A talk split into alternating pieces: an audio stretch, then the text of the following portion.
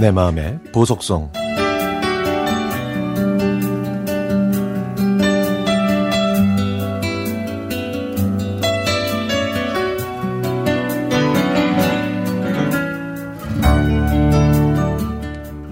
어제 작은 오빠의 길고 외로운 하늘 여행길을 배웅했습니다. 오빠는 7남매 중 중간인데요. 밑으로는 여동생 셋에 형 한 명, 누나 둘이 있죠. 그 시대의 막내나 차남들이 그랬던 것처럼 오빠는 위아래를 잘 보듬고 챙기는 그런 착한 사람이었습니다. 오빠는 20대 때 몇 년 동안 중동의 건설 현장에서 일을 했었는데요. 오빠 덕분에 합판으로 대충 만들어진 집에서 살다가 철문으로 만들어진 집으로 이사를 할 수 있었죠. 우락부락한 외모와 달리 오빠는 섬세하고 세심한 사람입니다. 군에 입대할 때는 열심히 일해서 모은 돈 2만 원을 사물함에 넣어두고 갔고 사우디아라비아와 이라크에서 일할 때는 어떻게 구했는지 어머니께 드리기 위해 청심환을 집으로 보내기도 했죠. 중동에서 돌아올 때는 비행기 안에서 일하는 승무원을 보고는 저를 공부시켜서 저렇게 만들어주겠다는 얘기를 해줄 정도로 막내인 저와 오빠는 각별한 사이였습니다. 또 조카 사랑은 얼마나 컸는지 조카들은 성인이 됐어도 삼촌한테 뽀뽀를 할 정도로 친했는데요.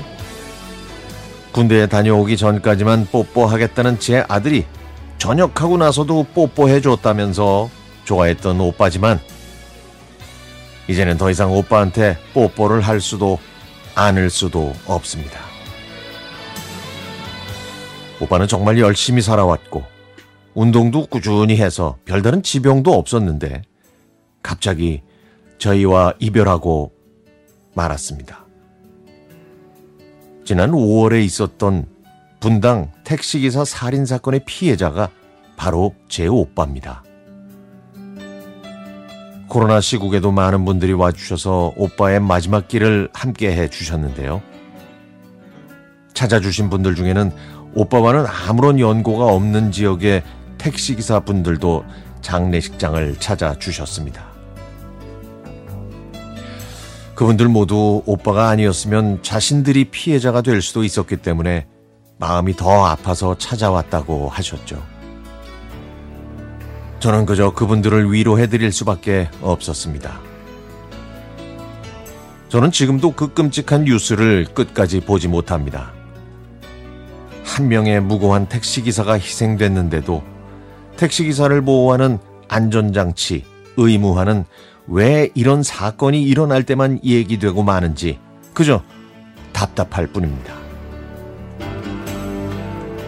이제 곧 재판이 있는데요. 이런 것마저도 보통 사람으로 살아가는 저희에게는 생소하고 낯설어서 어떻게 대처해야 할지 걱정입니다.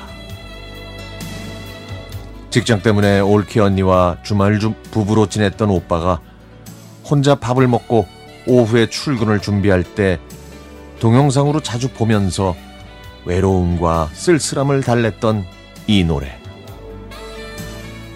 오늘은 이 노래를 들으면서 제 곁을 떠난 친절하고 정이 많던 오빠를 추억하고 싶습니다.